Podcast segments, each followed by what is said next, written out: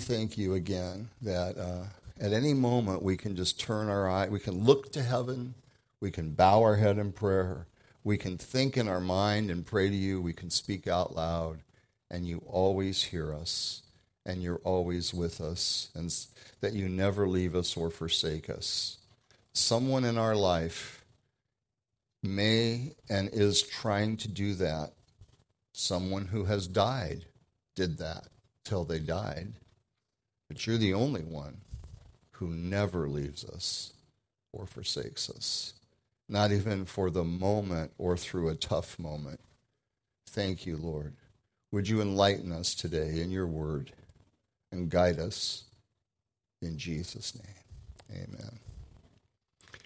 Amen. So, verses 12 through 15, as Bill finished on those verses last week, Peter tells us that he knows he's going to put off his tent just by way of a little introduction and review, which is booth or tabernacle, a lean to or a, a, a tent, a tabernacle. We'd call it a tent today. That's what he called his body. And it just reminded me so much of the guy who went to his psychiatrist and said, I just keep having this dream, this reoccurring dream over and over again. One minute I'm a teepee, and next minute I'm a wigwam. I'm a teepee, and I'm a wigwam. I'm a teepee, and I'm a wigwam. What's going on? The doctor says, It's obvious you're just too tense. Too. Some of you were groaning as soon as I began because you knew what was coming, because it's an old joke, and some of you, some of you don't get out much. But we're here to fix that for you. We got you out today. Okay. All right. Just so you get it. Peter reminds us, I couldn't resist. Peter reminds us he's not negligent to, to, to, remind us of the value of diligence to build up our faith that leads us to love. We really do want to grow spiritually, not just know what God does and know how to quote Bible verses, in fact, there's more. And in Psalm 103 7, I think we have it up for you, talking about Moses and Israel, it says, He made his ways known to Moses and his acts to the children of Israel. Very powerful verse because he made his ways known to Moses. The way, the word there is journey, manner, habit, or in other words, the why God does what he does the who he is in relationship to you in what he does. But for Israel, for the congregation generally, and it doesn't need to be that way here, we're not me, Moses, and you, them. We're all learning from them together. For the acts, he showed his acts, his actions, his deeds to the children of Israel. In other words, if you follow their story, what they wanted was results.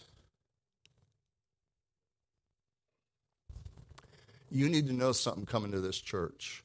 We are very, I think we're the hottest thing in the world. But I'm blessed to be here with you because you are, to me, amazing.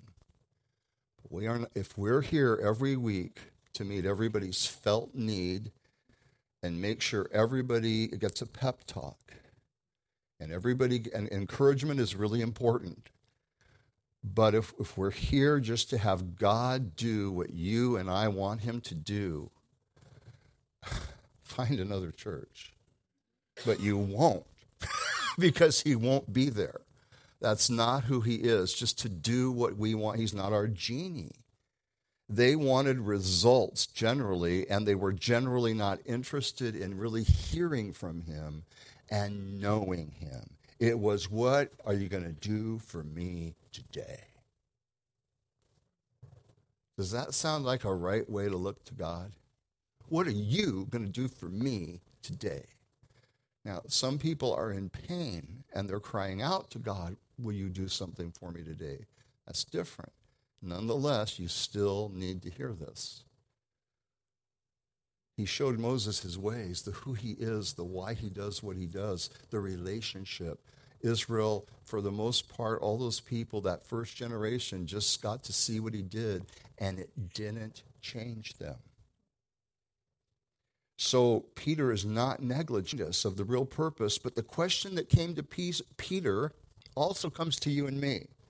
Because people say to him and they say to you and me, How can you guys be so sure of your faith? Verses 16 through 18 as we pick it up. For we did not follow cunningly devised fables when we made known to you the power and the coming of our Lord Jesus Christ, but we were eyewitnesses of his majesty. For he received from God the Father honor and glory with such a voice that came to him from the excellent glory This is my beloved Son, in whom I am well pleased. And we heard this voice which came from heaven when we were with him on the holy mountain. Yes, I don't know where 16 ends. Uh, no, that 16 to 18, I was correct. Okay. I thought I went too far. But we didn't follow cunningly devised fables. The word for cunningly, sophisto, sounds like we get the word sophisticated from that. Sophisticated. Are you a sophisticated person? Are you too smart for God's word? We didn't follow sophisticated fables, mythos, myths.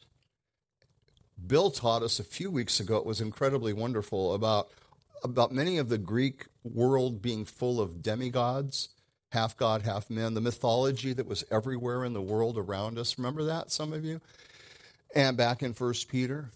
Or was it at the end of Acts? How long ago was that? It was it was Peter. So, um, you know, the, the, the fables that were going on. Peter, they were everywhere. And Peter says, We were with him for three and a half years. I was in the inner circle with James and John. We saw many, many miracles, and none more important than what he's telling us about here on the Mount that we'll get to. There was a multiplicity, sounds cool, there was a multiplicity of testimony, a narrative of those things which have been fulfilled among us, just as those who from the beginning were eyewitnesses and ministers of the word that they delivered to us. But you go, but Luke, you weren't there. Yeah, but he talked to eyewitnesses, and then some of them, some of them that he talked to were not eyewitnesses. They were people who were directly connected to the eyewitnesses. Do you know that? And so people would say, well, that's like third person, like, you know, the, what's the game? Uh, telephone game? Yeah. Luke carefully interviewed eyewitnesses and those who heard the eyewitnesses. And do you know that almost all history that we have from ancient times is accepted as factual that came first from oral tradition? Oral tradition across the world. Remember uh, Roots? The some of you this is like way before, not the Root restaurant, you know, the beer restaurant. Roots. The story of the, you know, Alex Haley may have fibbed some on who he was in the history, but the story he told was accurate. People talked. That people had to talk. They sat around fires. They sat around porches. They sat around dirt huts through history and they'd say, You came from this father, from this father and mother, from this time when the year of the flood, your, you know, Uncle Lou was born, and on down. And they go back and they said it in an organized manner all across the world. People passed oral traditions that then formed into writing. It is not like the Bible is made up of people just talking whatever and just writing stuff down. There's more to the story that I want to tell you for a minute. It's the most accepted factual tradition in history. Multiplied methods exist to confirm the Bible, and Paul says in 1 Corinthians 15, I delivered to you, first of all, that which I also received in the gospel. And, and he goes on to say that Jesus, Peter, Jesus, Jesus appeared to Peter after the resurrection. Maybe that's a little even more than the Mount of Transfiguration. And then he was seen by the 12, and after that by 500 brethren at once. And most of them, Paul says, are still alive. So if you wanted to tell a lie right now and get everyone to believe you, would you talk about a story where there was all these people that alive that were there and, and call that into account knowing that a bunch of those people would stand up and say, I was there and I never saw nothing like you're talking about. where you could people could go say where was this again? It was downtown on 4th street you know? And these all these people were there. Who's some of these people? Oh let me go talk to these people. Paul had absolutely no fear of saying no, no, no fear of scrutiny for saying there are 500 witnesses and most of them are still alive right now. Do you understand what i'm saying here any history that's used compared to the bible Using the same means of historic accuracy tests for any ancient document, it would be like you had a document this thick, and then you had 24,000 over here. And this is the most recent, other than the Bible. 600 years after it was written, one copy of Homer's Iliad. Take that Iliad. How do we trust that Iliad? You won't see that when you go to college. They won't, they'll say, no, we're pretty sure that the copies were passed down. They have this background information, blah, blah, blah. One copy. The Bible, 24,000 plus pieces of documentation within 250 years, not 600 years. So, not only the portions of Scripture that are so numerous in the thousands, but the first and second century writers who would quote from all the books that we have here, proving the authenticity of their, not we know it's real, that it's everything's true in here. He recorded what was believed, was accurately recorded the information that we have to look at to decide whether we actually believe in Jesus. 24,000 times more than any other book in history. What book comes under group of books, the 66 books of the Bible? What comes under scrutiny? What is the one that people want to reject and say there's no way it's accurate? How could you have it accurate? It's, well, Genesis, but the entire Bible. The Bible is the book that is rejected. It's the book that has the most accuracy of any ancient document. And people try to pick holes in it. I wonder why. By the way, this is a wonderful little uh, pamphlet I've had it forever, and I just bought 15. There's 14 over there in this one. They're, if you can afford it, they're four bucks each. If you want one, it will tell you the information that's too hard to explain in a Bible study. Lots of wonderful information, and it's done in a really nice way from Dr. Timothy. Uh, doctor, I got it on my notes. Timothy Paul Jones, which doesn't. He's an accurate uh, historian and theologian and you can get, take a copy from over there and you can put four bucks in the in the kitty if you want to. If you can't afford it, just take the copy.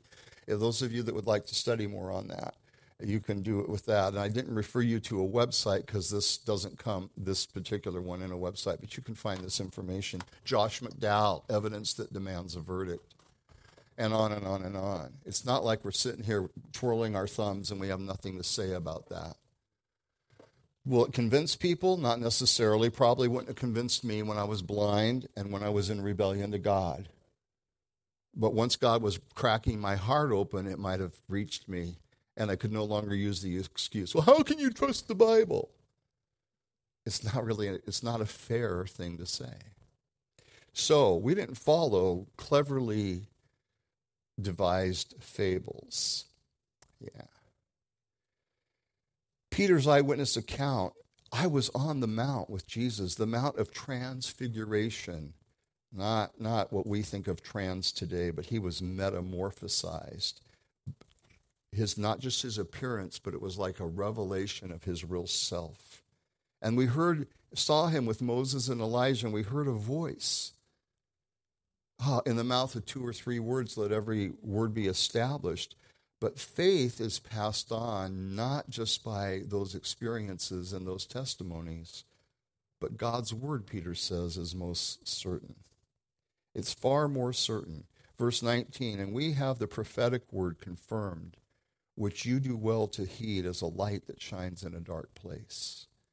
We have a prophetic word confirmed, meaning the scriptures, which you do well to take heed as a light that shines in a dark place until the day dawns and the morning star rises in your hearts.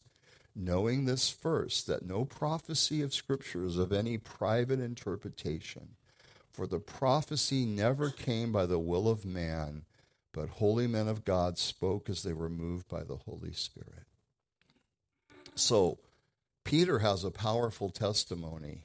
It's a kind of stronger testimony than anybody I've ever met on this planet in my life. I had my tires blow. You know, if you're going to make my tires blow because I don't believe in Jesus, pop. My tire blew. After I got the spare tire on, driving, that was just a coincidence. Pop, the spare tire pops. I never go to people and say, Here's my story. You have to believe in Jesus because of my story. Now, I have to believe in Jesus because my story. I didn't right away. I still resisted until God broke through my hard, hard, rebellious heart. I'm no better than anybody who's in rebellion today. That was me. I'm no better than any person I would talk to directly and tell them you really need Jesus. Get off your high horse and your self righteousness and your thought that you know enough. I'm absolutely zero better than them. And I didn't come just because of that.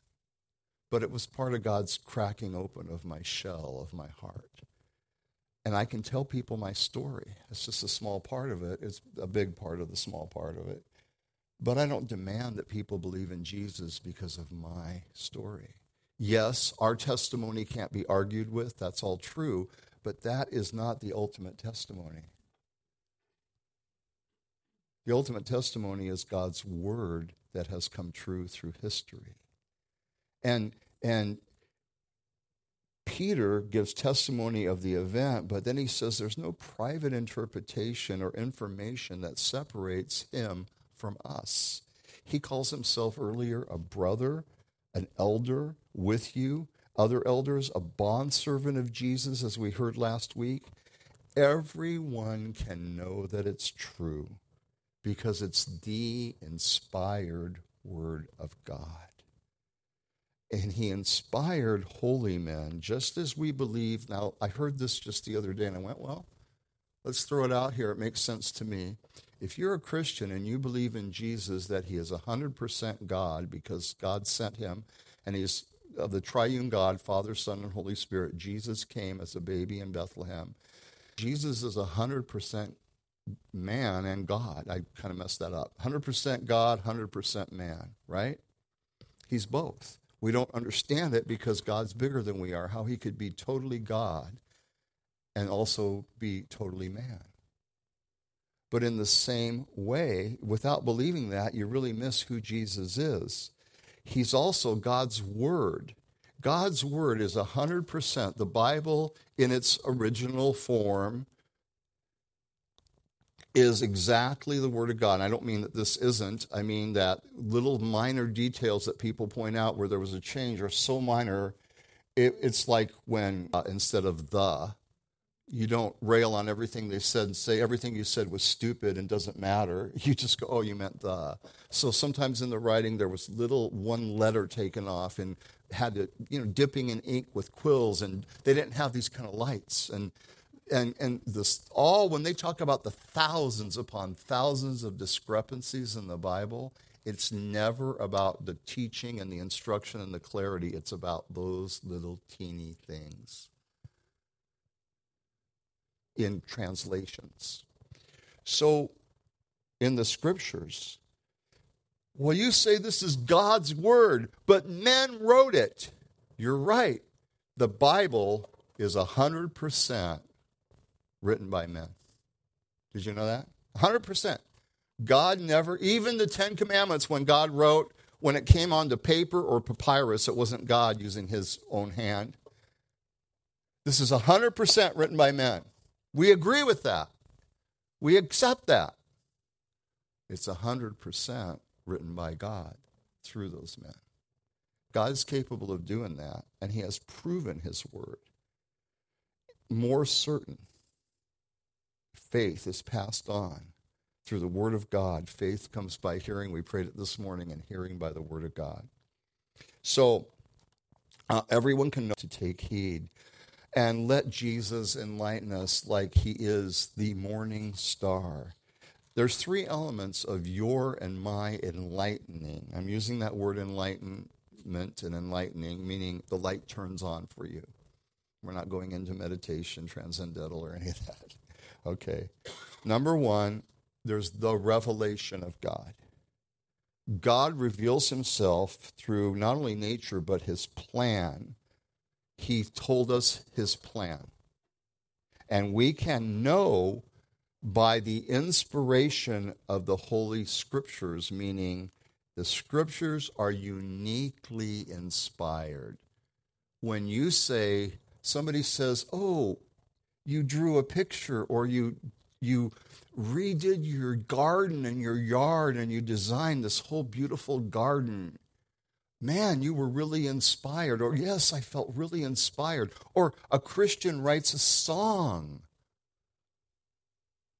You know, tell, tell you, check your shame at the door. It's not welcome anymore. I love that. Inspired. That is not the same thing. Any inspiration of any human is another level and it's lower. It's you can question it. Somebody doesn't like that song says that song's not inspired. That song drives me crazy. Mark, is it you? Okay, but uh, but anyway, so so so but inspiration of the scriptures means God fully and uniquely inspired those writers, and we trust in His inspiration.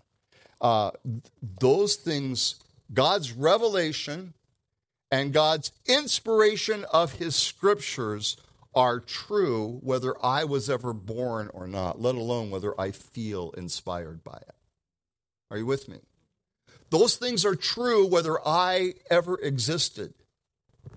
God does not exist for me, I exist for Him. This isn't dependent on my personality or my faith. This is who He is and what He does. Period. But number three, not just revelation, number one, not just the inspiration of Scripture, number two, but number three is illumination for me. And these are words that are in the texts in different places, but to be illuminated, to, to and, and, and, the word revelation can come in there saying, oh, I had my own personal revelation, that's fine. But the, the real point is that what was a revelation of God, the revelation of God, now became real to you. The light turned on for you. When the light turns on in you and for you personally, the revelation of the inspired word is received by you and you are born again of the Spirit. Are you born again? Have you been born of the Spirit? Has the light truly turned on? Somebody said to me, they've been here not very long, they said, I haven't heard I haven't heard you guys say born again. Do you believe in being born again? and I went, Wow, we must be you might not have been here the week. You know, we don't say it every week. We don't like to have a set of words we say. You must be born again. That's what Jesus said in John chapter 3. That which is born of the flesh is flesh, that which is born of the spirit is spirit. Do not be amazed that I say to you, he said to Nicodemus and to everyone in this room and listening online and across the world, you must be born again. You must be born of the spirit. The light has to turn on in you, and you have to receive the forgiveness and cleansing of the blood of Jesus by personally confessing your sins. Repenting means turning the other direction, turning around. You're not saved, you're not connected, you're not inspired by, you're not born of the Bible. Well, I read the Bible, so I'm born of the Bible, the one who inspired the scriptures. We're not born of church attendance. Well, I go to church. Isn't that good? I mean, I go to church. Yeah, it's good if you go to church to hear from God, be with his people. But you're not born of the church in that sense, certainly of attendance. Or family connection. Well, all my family are Christian. Doesn't matter. Are you born of the Spirit personally? Not necessarily having a tingly feeling or even hearing a voice out loud from heaven. I don't know that I've ever had that. I've had him speak so clearly to me, it didn't matter that I couldn't hear it audibly. But do you truly believe in Jesus? Has your life been changed and you've turned to a new direction from darkness to light?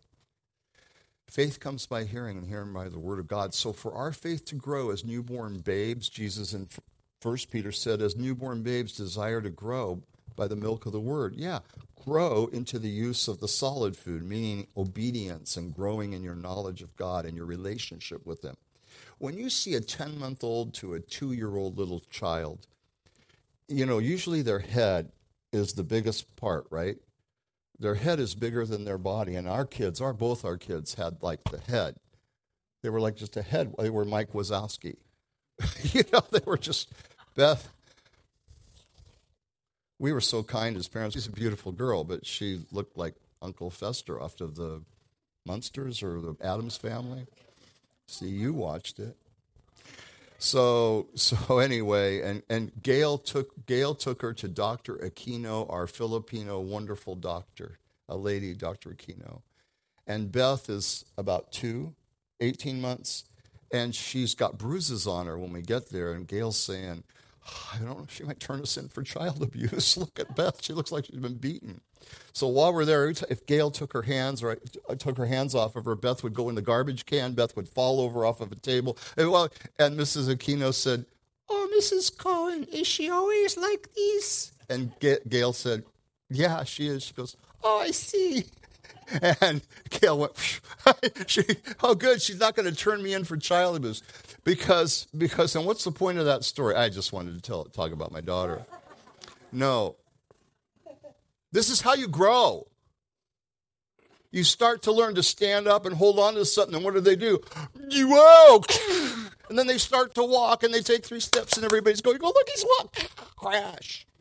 Your job's to keep pointed edges away from them when they do it not to keep them from ever falling down.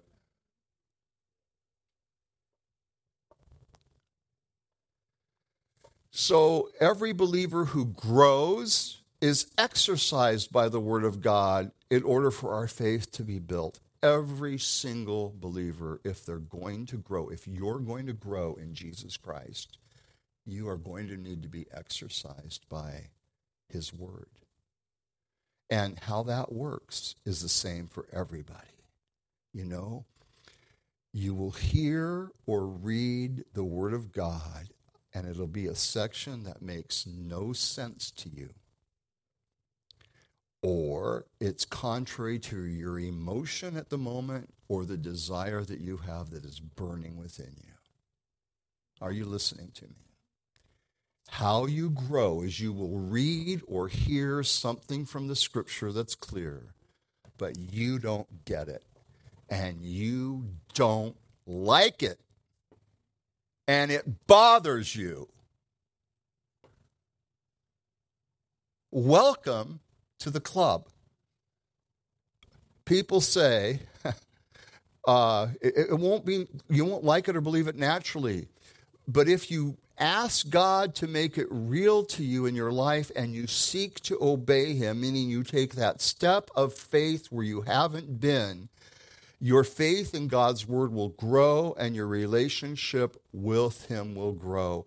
I didn't get this to Tom, but on John 7 17, Jesus says, Anyone who chooses to do the will of God will find out whether my teaching comes from God or whether I'm just speaking on my own.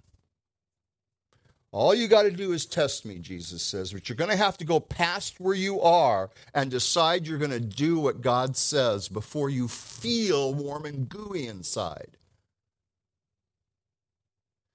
Your feelings have deceived you how many times in your life? Your feelings have caused you pain how many times in your life? And yet we say, well, if I just don't feel it, are you kidding me? You trust your feelings that much? I don't. Some people say, I tried it and it didn't work for me. Me too. I tried this and it didn't work for me. What are you doing up there, Rick? I tried this looking for, even demanding my own expectation, my own expectation, my own expectation of how God was going to answer my prayer and be with me and help me. And make his word come true. my own expectation, what I expected God to do. And guess what? I ended up frustrated. Am I alone here? I think not. Very frustrated. At times, I was not looking to grow in trusting Him, but to see tangible results according to my expectation. And He didn't come through. I couldn't grasp the verses that told me the truth that I did not want to hear. I was intent on the results that me. I could be just babbling here. I'm thinking no. Okay? I couldn't grasp the verses that clearly told me the truth I did not really want to hear. I was intent on results that I felt were right. God didn't give in to me.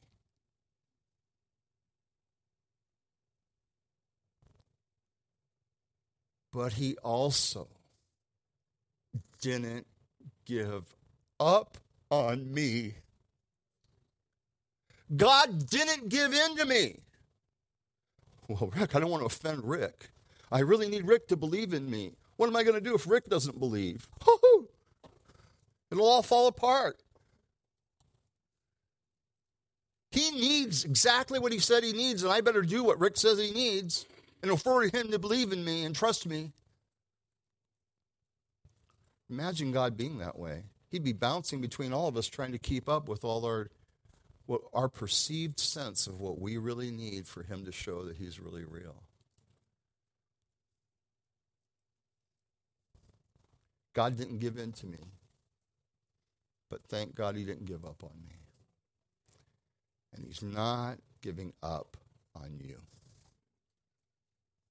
I tried it and it doesn't work. Some people are like, I tried it and it doesn't work. I can't stop going to church. My family will be mad at me. I'll feel really more guilty. I'll just go to church and I'll do some Christian stuff a little bit and I'll just try to stay under the radar and hope that someday something works differently and I'll just live a frustrated Christian life. And that's not God's intention for you. It is not what He has for you. So, our job, sometimes pastors, leaders, uh, friends of yours, is not to try to couch everything so carefully that you don't get frustrated. Whoever it is I'm talking to, you came in here frustrated spiritually. And you didn't want to, yeah, yeah, I've got to listen to another one of these long, whatever Bible studies. God hasn't give up on, given up on you. If He leads you somewhere else and it's better for you, praise God, we love you. But wherever He leads you, He's going to open your heart to a better understanding. It's not going to be an outside source that's going to change you. It's not going to be a new environment, better lighting, better music, better preachers. That's really not the answer for the frustrated Christian. Submission.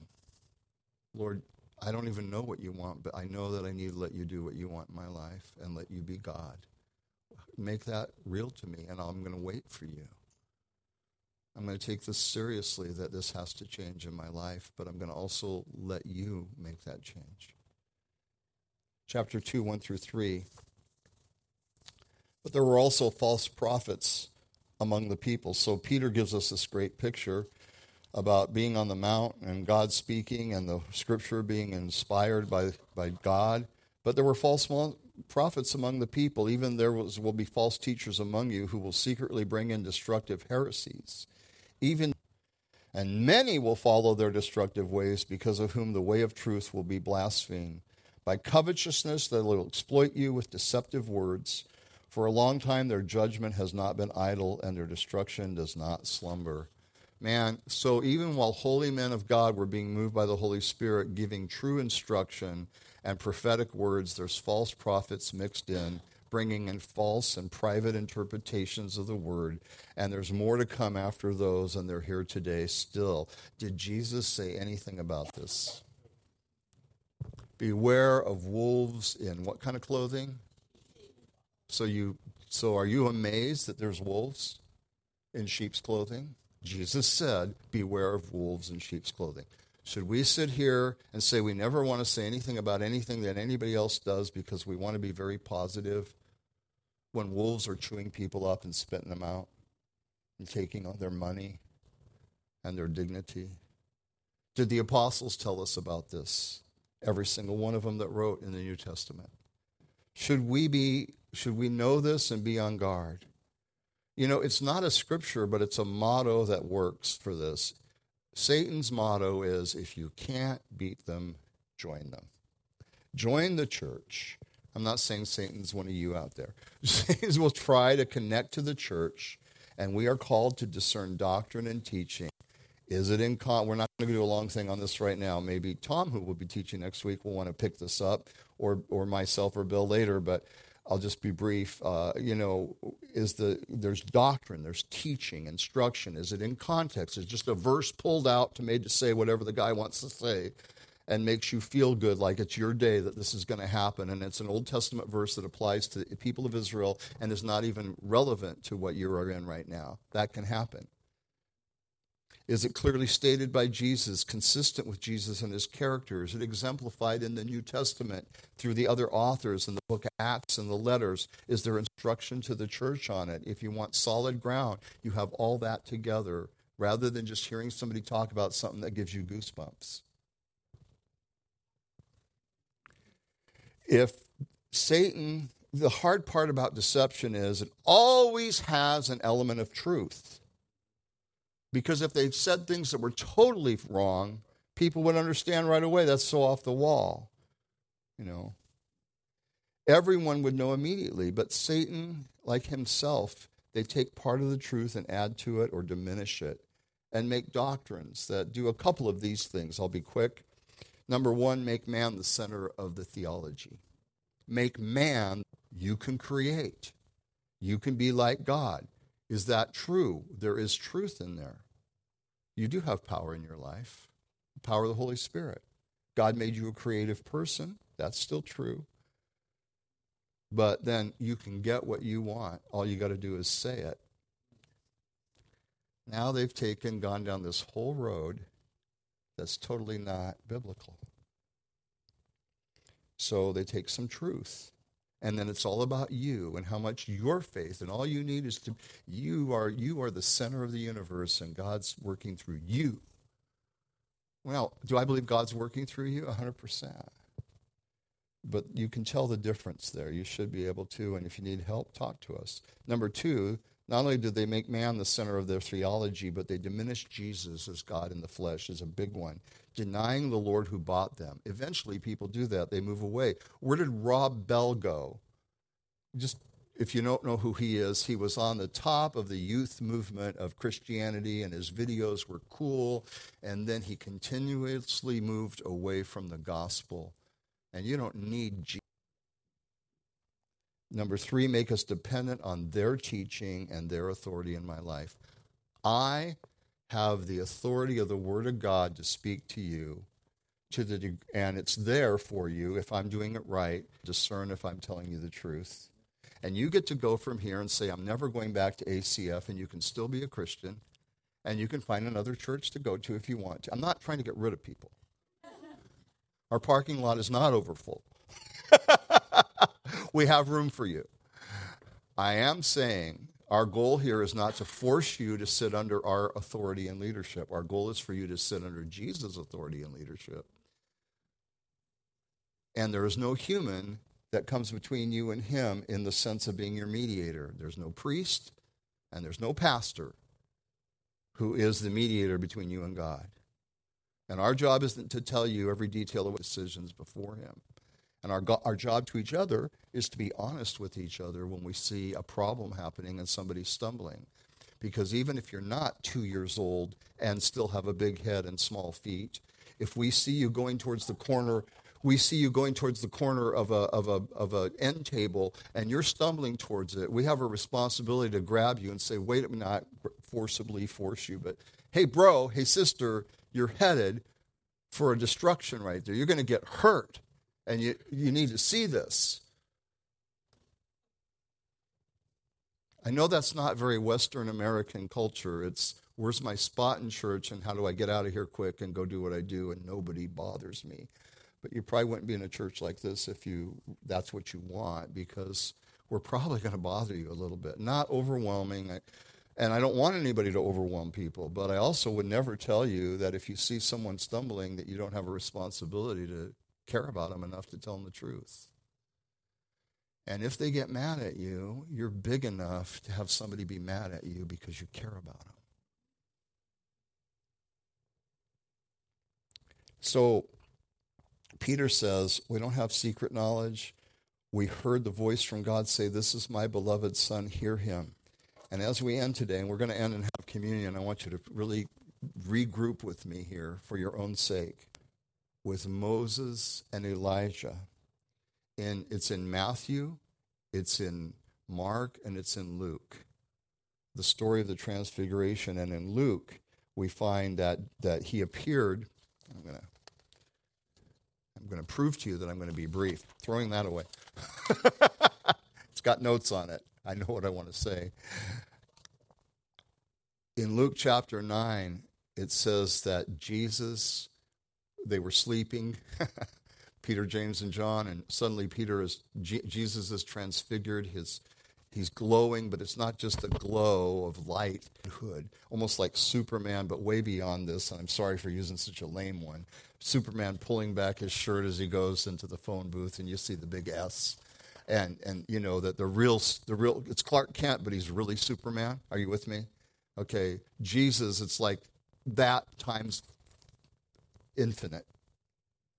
And He's emanating his glory, the real Jesus. He has fulfilled every obedient act in proving that a man, 100% man, but he's also 100% God, can live on this earth sinless by the power of the Holy Spirit. That's a whole Bible study. But he's proven it. He could have just ascended right then, which would say, I showed you how to live, have fun, bye. And they would sit there and go, Well, I keep pulling my shirt back and I just see the the coffee and ketchup stains on my t shirt. I don't see no big S here because I can't do what you did. No, they couldn't. They couldn't even stand by him. They couldn't stand with him when the leaders came to take him prisoner. They ran.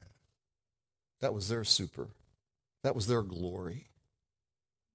They needed the Holy Spirit to baptize them, to empower them, to come into their lives. And that would only happen if Jesus did what he talks about next with Moses and Elijah and appear with him. It's not just God randomly picked, I need two prophets. I need two guys from the Old Testament. Give me somebody flashy. I need Moses, the law. Moses, the law.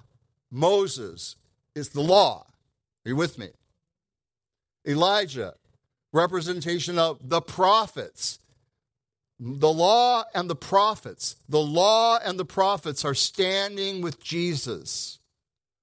And they're discussing his death that he will now accomplish in Jerusalem. Luke chapter 9. Jesus has fulfilled the law and the prophets. Do you see that picture I'm pointing at? The handwriting of ordinances that were written against us are nailed to his cross. The law and the prophets and all the judgment and condemnation of our failure to keep that we couldn't do, that our righteousness must exceed the righteousness of the Pharisees, Jesus said. That you can't just not commit adultery, but if you look at a person to lust after them, you've committed it. You can't just not kill somebody, but if you've hated them in your heart, you're a murderer.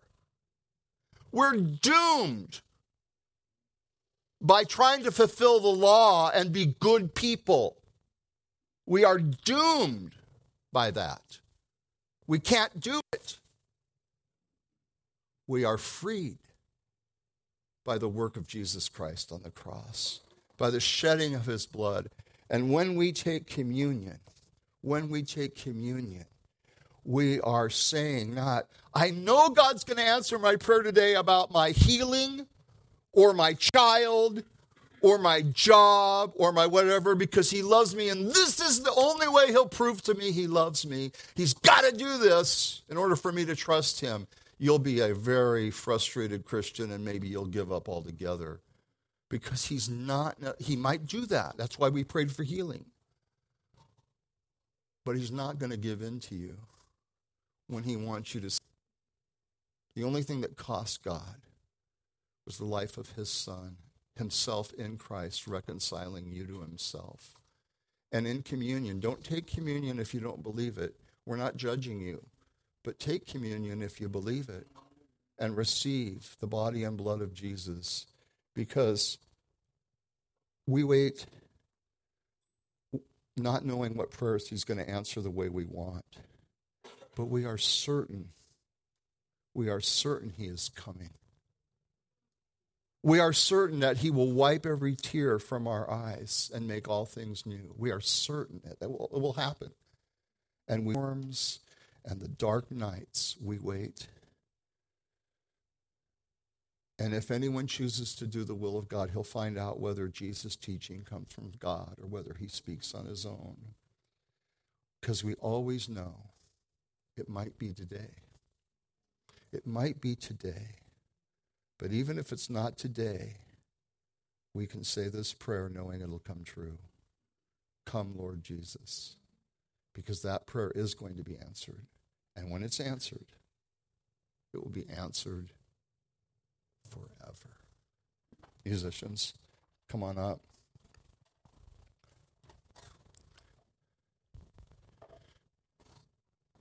Let's have the lights down in that cool new position. Oh, yeah, it's just us.